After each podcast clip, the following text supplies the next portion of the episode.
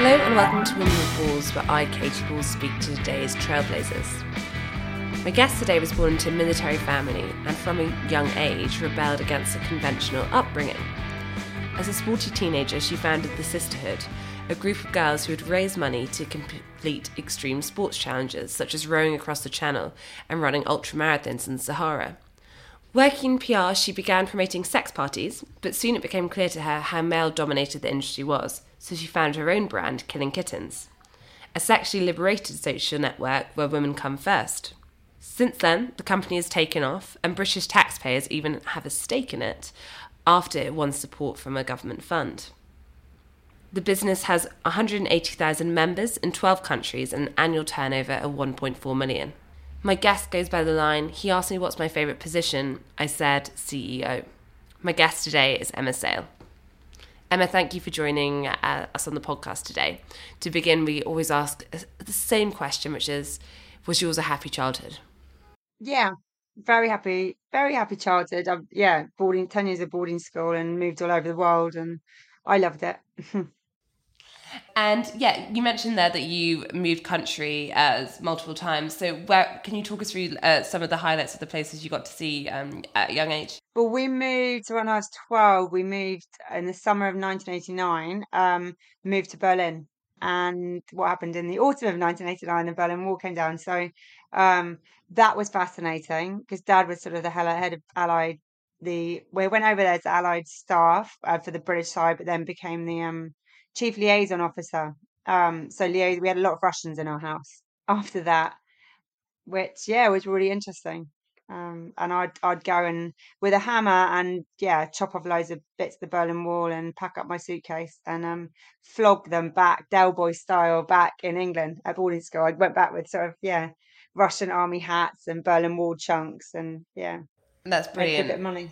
okay, I was going to say, did you sell them or did you use it kind of just to be like the coolest person at school? No, I totally sold it. Um, totally sold them and yeah, fleeced my like rich boarding school mates. Then yeah, and then we were in Egypt, so we lived in the middle of Cairo for four years, which was amazing. And that was sort of my teenage teenage years, and just yeah, smoking shisha and playing chess and backgammon in the streets and markets of Cairo with my parents losing me the whole time. Um, and you know, riding camels out in the desert and horses and going for sundowners, looking over the pyramids. It's yeah, it's crazy when you looking at like that. And then we were out in Kuwait throughout university. Um, my dad was a defense attache, so that was sort of when Saddam Hussein and like Bush number two started playing silly buggers again. So all the tornado, our house was always full of like tornado pilots, which being like a hormonal, yeah, university student it was really good fun. Um, so um, yeah, so lots of fun places. And obviously, as you mentioned your boarding school, um, I wonder then, was it when you obviously visiting all these really interesting places, and then you go to your boarding school? Did it all seem a bit sedate? It, yeah, there was always, and I look back now, and it kind of I think at the time, you know, I had, you know, I was like quite insecure and sort of you don't feel like I felt like I didn't fit into a group. So, you know, I did everything from sports to the, the you know, to the plays, the school plays and everything. And I was a real maths and science geek. So I kind of did everything and kind of was friends with all the different, you know, sectors that you have, you know, all the different groups. But I always kind of, I was a bit insecure and like, you've not feeling like I fitted in to one group, but actually, sort of the older I've got and the more you, you know, you read stuff and about business people and that, that outsiders mindset. You know, that's why a lot, you know, most of the, you know, the CEOs of FTSE 100 companies out in the states and stuff are actually are you know from refugees or immigrants and um and have an outsiders mindset where you don't where you feel like you're looking in to the environment you're living in you don't feel necessarily like you belong in that environment so I think at the time you feel now it's a blessing looking back at it, but at the time, I think as a teen, you know, insecure teenage girl, you kind of that yeah brings up a whole heap of of problems. But looking back at it, I think it's just you know it's made me who I am and do what I do. So without caring. And uh, yeah, and I suppose gave gave you that sense of drive. Um, did you yeah. did you have a sense early on of wanting of what you wanted to do when you were growing up, like early ambitions, an entrepreneur? Um, no, I didn't. Do you know what that whole? It's funny because the whole like label entrepreneur I still wouldn't you know, it's been 17 years of it, but I still wouldn't, I don't feel comfortable going, yeah, I'm an entrepreneur. Um, I think you, I think you become it by default. That like, I don't think there's many people who, you know, grow up and go, well, the ones I know who will say, oh, I want to be an entrepreneur, generally don't end up being an entrepreneur. Um, they, you just kind of want to fix a problem and change the world and go, well, that's not right. So I want to create something that fixes that. And by default, you then it didn't cross my um, I didn't cross my mind really that I could run a business and launch a business as a teenager. It was always your work for someone, but I did have a drive, a really angry drive in me to fit to change the world and that it wasn't right. And that you know that started as a little girl of going well you know boys can climb trees they can do all this they um you know it's sort of I, I decided to play the trombone when I was eight, um, because no other girls played it. Um, boys played it, so I was like, right, if they can do it, I'm doing it. Um, and did loads of sport because you know you're constantly told, oh, you know, girls can't do that and boys do that. So I think the that driving me of that's not right. And when you say that only boys can do that, I was very much well, watch me. I'll do that, and it, from it went from sport into then you move into the hormonal dating world and stuff of what boys can do and girls can't. And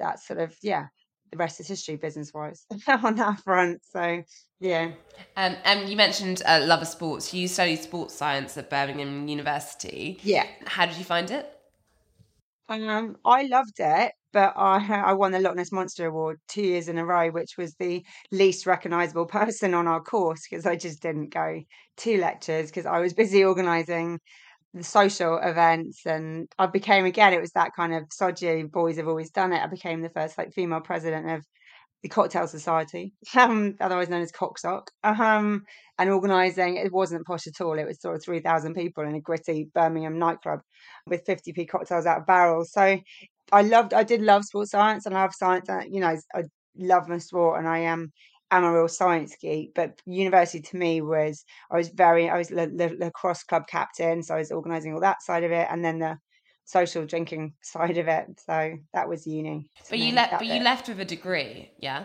Oh yeah, so, I got a degree. So you managed to combine the extra. Yeah, yeah. I'm a, I've yeah. I'm like full on ADHD, so I can just sit the night before and spend ten hours and get a dissertation done. Um, so yeah, so I think my brain managed to pass pass the degree for me or blag it. now, after you left university, you spent some time working in the city, and it's interesting looking at some of your comments on that because I suppose, in a way, you were so involved with the social scene at university, but yet, did you find actually the social scene in the city had some negative experiences? Yeah, so I was I was doing PR, so it was and investor relations that were, you know, there was a real social side to that and out and about, you know, hustling, networking. Um, but it was it was a real boys' club, and that I think that it that just sort of even like I say, sort of flamed the flames. It was had always been there, it just added to it. So, and it was very much so. You know, I'm 44, so this is like 25 years ago, 24 years ago. Um, it was just sort of yeah, kind of the boys got the boys club it was very obvious and there were different rules for them to us and i remember starting work somewhere and i got put sitting next to the boss away from the team and no one could understand why. The other guy and sort of the, the comments were you know where where you know get get your legs out you know wear a good short skirt because i've got good pins um because you want to win this pitch you know tomorrow and stuff. It was just sort of relentless comments like that that actually made me complain in the end and i'm not you know i'd lived with five boy five rugby guys at university and i'm an army brat so i can take the banter um, but it just got to a point where it's like no this is actually making me feel uncomfortable they got told i could do official complaints but i'd be seen as a troublemaker and i need to think about it and did i want to keep working in the city? Because if i did then you know word would get round and you know because of the boys club. So yeah. So it wasn't it was fun but it yeah it was sort of a bit of an eye-opener back then. Yeah and the fact it was these things that you couldn't really do on your own terms i guess it was yeah, from that point you then choose to leave the city was it partly for those reasons and you have a brief stint doing pr um yeah so that was in that was financial pr and i actually well i kind of left I left the city and also I was kind of splitting out with a not particularly pleasant boyfriend. So it was a bit of a double whammy. Um, so decided, and I trained on top of doing PR. I was, I was a personal trainer as well, and I tried trained to be a nutritionist kind of thing. So I was doing that um, to get extra money in the evenings and really early mornings. Had clients, so I went sort of a bit full time personal trainer. and Went out to the Caribbean for ten months with PT out there, and then that was I kind of ran away, um, and then decided that I realised that I was running away and to get back to London, and actually money wasn't a thing for me. So I went into entertainment PR, which was you know a massive pay cut doing more clubs and bars and restaurants and that and out and about in town. And that's when I started doing helping with the PR for the erotica show. So it kind of got me seeing the adult sex industry. And again, that was sort of, well, these are all, you know, lingerie brands, toy brands and stuff, claiming to be for females, but all run by men with male designers and telling us what we should be wearing and what we want sexually and stuff. So again, that just kept stoking, stoking the fire of no, this isn't right. In 2005, you founded Killing Kittens, which obviously um, uh, the business we mentioned in the introduction. And I just wanted, so what was the point at which you thought, actually, look, look, there's nothing here catering to what, you know, for women, by women in that sense. So I, I'm going to put something out there. How did it go? It was so it kind of seeing that erotica show and seeing the really interesting characters in this massive world that is the is the adult world and the need for it and um um seeing that at the same time it in society and mainstream so sex in the city had come out so you had this group of women talking about you know vibrators and their sex lives which kind of mainstream tv hadn't had before. So you had that with the combination of Ann Summers hitting the high streets, lay like thing, you know, lay low sex stories going into Selfridges. So there was this sort of, and the media kind of talking about this female sexual revolution going on. Um, so you had all that being said, and then, but actually kind of living and breathing, being out and about early 20s in London, it was like, well, it's not happening. It's still so much shame and judgment.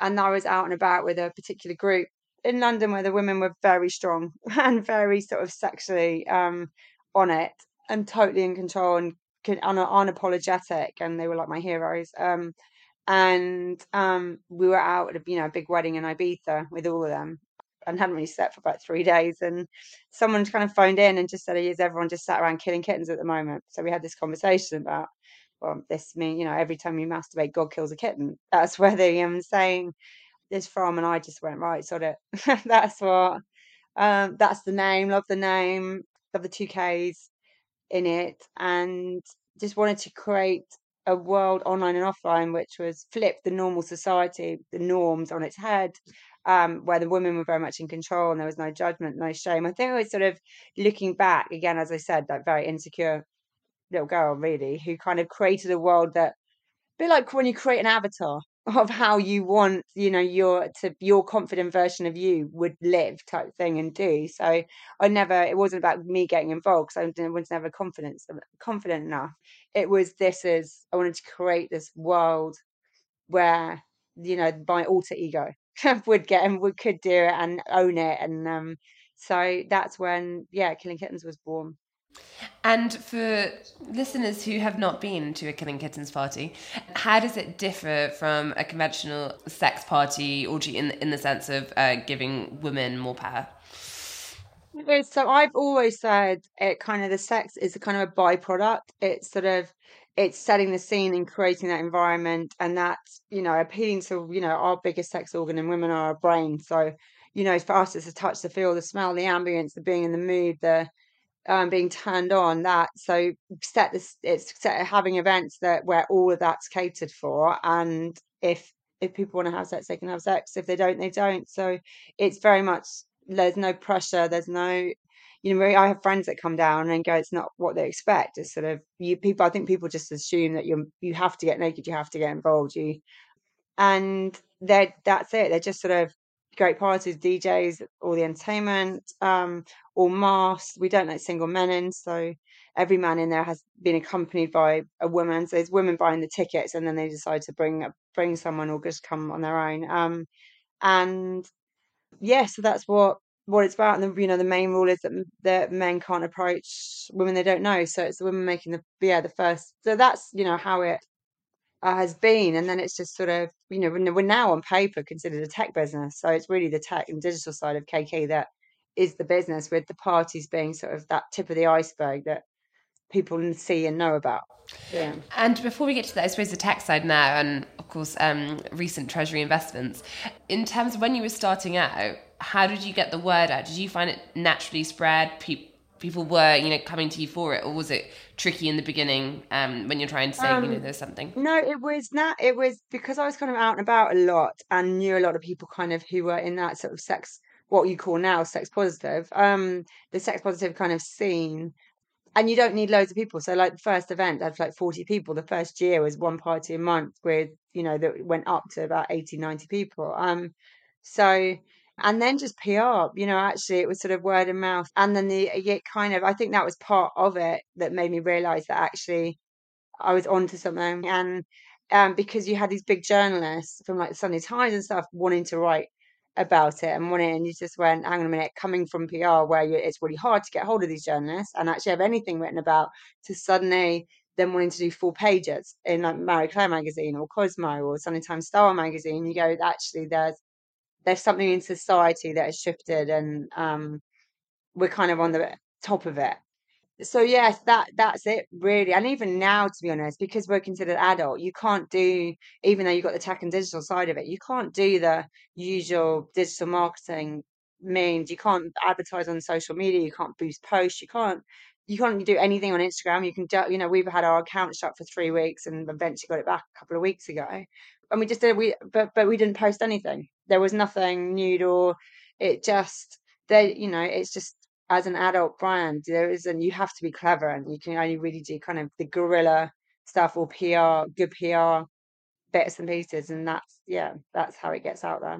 No, you said the sex parties these days are just one aspect of it. Um, so, how would you describe the rest of the business?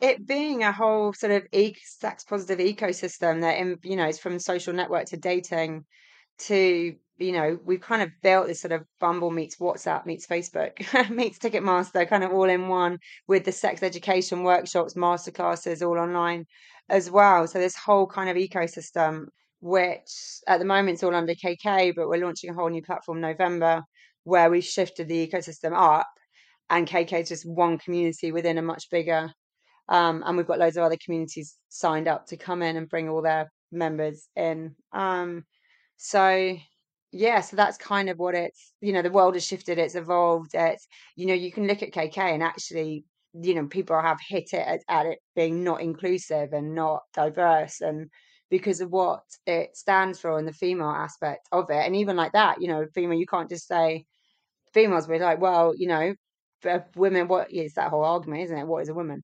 Um and you know it's sort of it's being identifying it's non-binary biological born women it's trans women it's sort of anyone that identifies as a woman you have to now um if you do anything for women that it has to be inclusive. It has so um it's been a bit of a minefield of keeping what it stands for whilst being inclusive whilst evolving um and that's why actually why we've flicked it to build a much bigger the big ecosystem over the top of it, where actually KK is one community and keeps its core values and keeps its rules and and then you just have lots of community sex positive communities within it who all have their own entry sort of or ethos.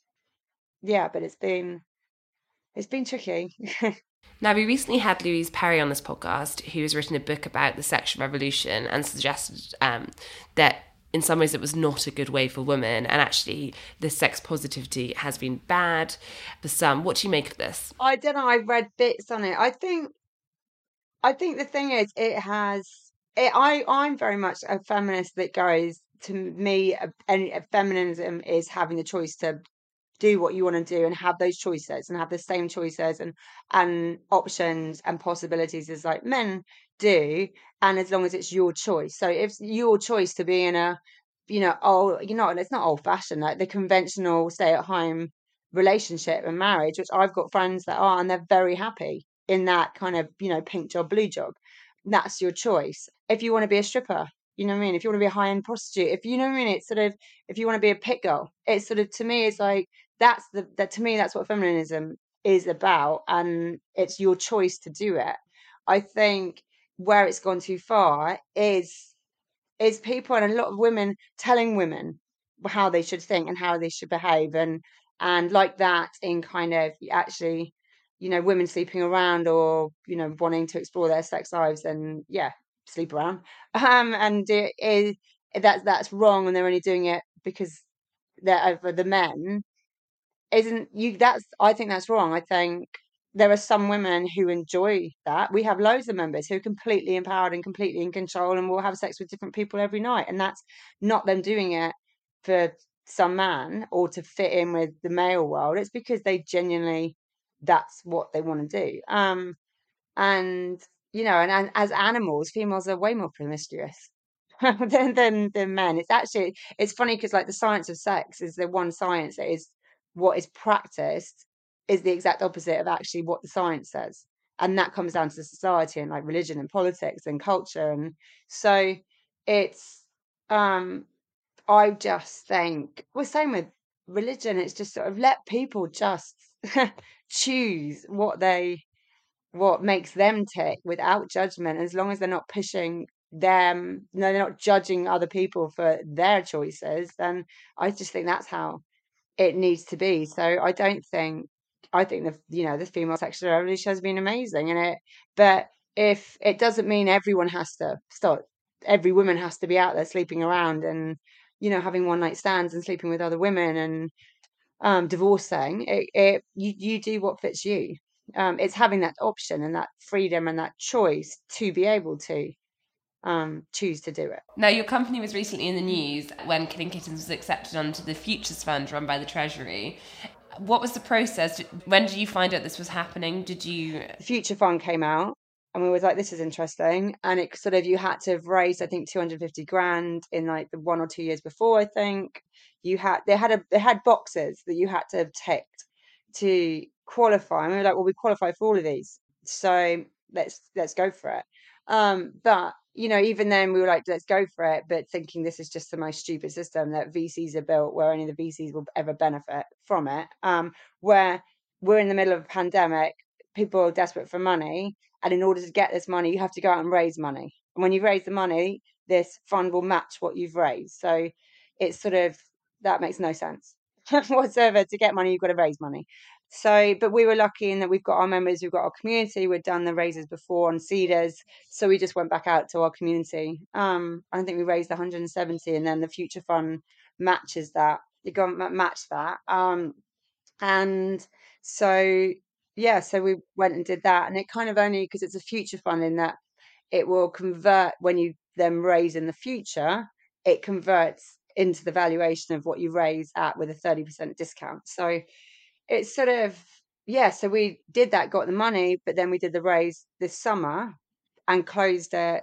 And yeah i knew. I was like just wait. As soon as we close this we'll there's going to be someone i give it till it was on the monday i give it till friday before someone a financial journalist has clocked the fact that we've now closed it and the government now own like 1.5% of Killing Kittens Limited. And sure enough, on the Friday, I got a call from a Financial Times journalist. I was like, hold on to your pants. this is going to be fun. um, so you didn't get to speak to Rishi about it? Or... no. I um, do know, though, I do know that when we got it, a few people kicked off and said we shouldn't, it, we shouldn't be allowed it. Within, um, within government? Some of this. Yeah, so I think some of the SPADs ran into, or the Snivel service as they call them, um, ran into, yeah, went into Rishi and saying we this business shouldn't be allowed. And apparently he well, yeah, he said, why not? It ticks every box and it pays a lot of VAT and corporation tax and it's a business. So um yeah, and I know like Sarah, Ch- I think Sarah Champion is um she actually put it in for PMQs to stop us getting it. So hmm. So I really she, like, she was the what shadow women and equities person. So you think, okay, maybe you know some six year old male MP, you can see how yeah pushing back, but you're yeah, but hey, we got it. You've been you're quite um on social media and other areas outspoken when it comes to views on the government and so forth. And I just wondered, um, we're speaking obviously now Rishi Sunak as Prime Minister after Liz Truss had a brief spell. And I was struck by some of your tweets where I think obviously it's become the thing to say the Liz Truss premiership was a disaster and so forth. What what's your view on it? I don't think she was given a chance. I think, and I think there's a part sexism involved in. I saw so many comments judging her personality and and calling her thick and calling her that right from minute one and I and it was very clear to me it's sort of mainstream media and like you know and I know Rishi's camp really went for her when it was just Truss and her Truss and Rishi up against it and to me it was like this bully boy boys club that didn't win that just with their bully boy you know MSM editors um they all go out drinking with just i just and and the you know and the city boys as well kind of there was just a lot of spoilt brat behavior of people that didn't get their way and i just she wasn't given a chance and to me so i you know i am a kind of a libertarian small c tory that believes in like small government and low tax and um you know that just giving people the incentive to get off their asses and go for it rather than sit there and let the state just hand everything to them on a plate. So kind of what Truss stood for was very and her policies is kind of is just my way of thinking and I yeah and sort of you can kind of see it now because you just look at the what happened when the pound dropped when Truss started and all hell broke loose and it's it's gone as low in the last 24 hours but is Rishi getting any crap for it no he's not you know there's excuses being made that's not his fault. And you just, it's just, I don't know, it frustrates me that actually a lot of what she wanted to do. And when I speak to, you know, I live in Staines, it's very working class. And actually, you know, most of the people, the builders and everyone around me, the dads thing, liked what she wanted to do, liked the what the tax stuff, wanted supported it and they it was different ends. I had a you know big operation in NHS hospital, and the nurses and consultants were, and that was the day she stepped down. They were all like feeling really sorry for her and going, well, we all agreed with her. So it just you know when you hear that on the streets from everyone from the you know upper class to the working class to that they were behind her policies and you watch the twatterati as i call them you know frothing hyena boy cub pack yeah, I mean, I guess uh, the polling suggested that lots of people did take issue by the by the end of it. Um, mm. But I, I wondered then if you're a, a, you know a low tax Tory, if you look at the fallout from the mini budget, do you just, I mean, it does seem as though we're moving quite far away from what you'll probably like to see. She, where I think it went wrong, the communication wasn't done. I think it was a lot pushed in too fast, too quick, without explaining how everyone would benefit from it. I think on that, you know, I'm a communications person. My background is I think I just sat there going, this could be handled so much better, and then people would be on board. I think, and just to stand up against the the pack, um, and yeah, I just don't think she had a hope in hell really from day one, and I just find that sad. Yeah. Now, the final question on this podcast is one we ask um, everyone, which is what is the worst advice you've ever been given? And it may well have been that you ignored them from the get go, or, or, maybe you, you, took it and now you regret um, it. Do you know, What? I think I as a couple, I mean, I mentioned one earlier of like being told to, yeah, not complain because I'd be seen as a troublemaker. Um, um, but also around that time was very much being told that, you know, if you wanted to get anywhere in the city, you you had to conform to the boys club.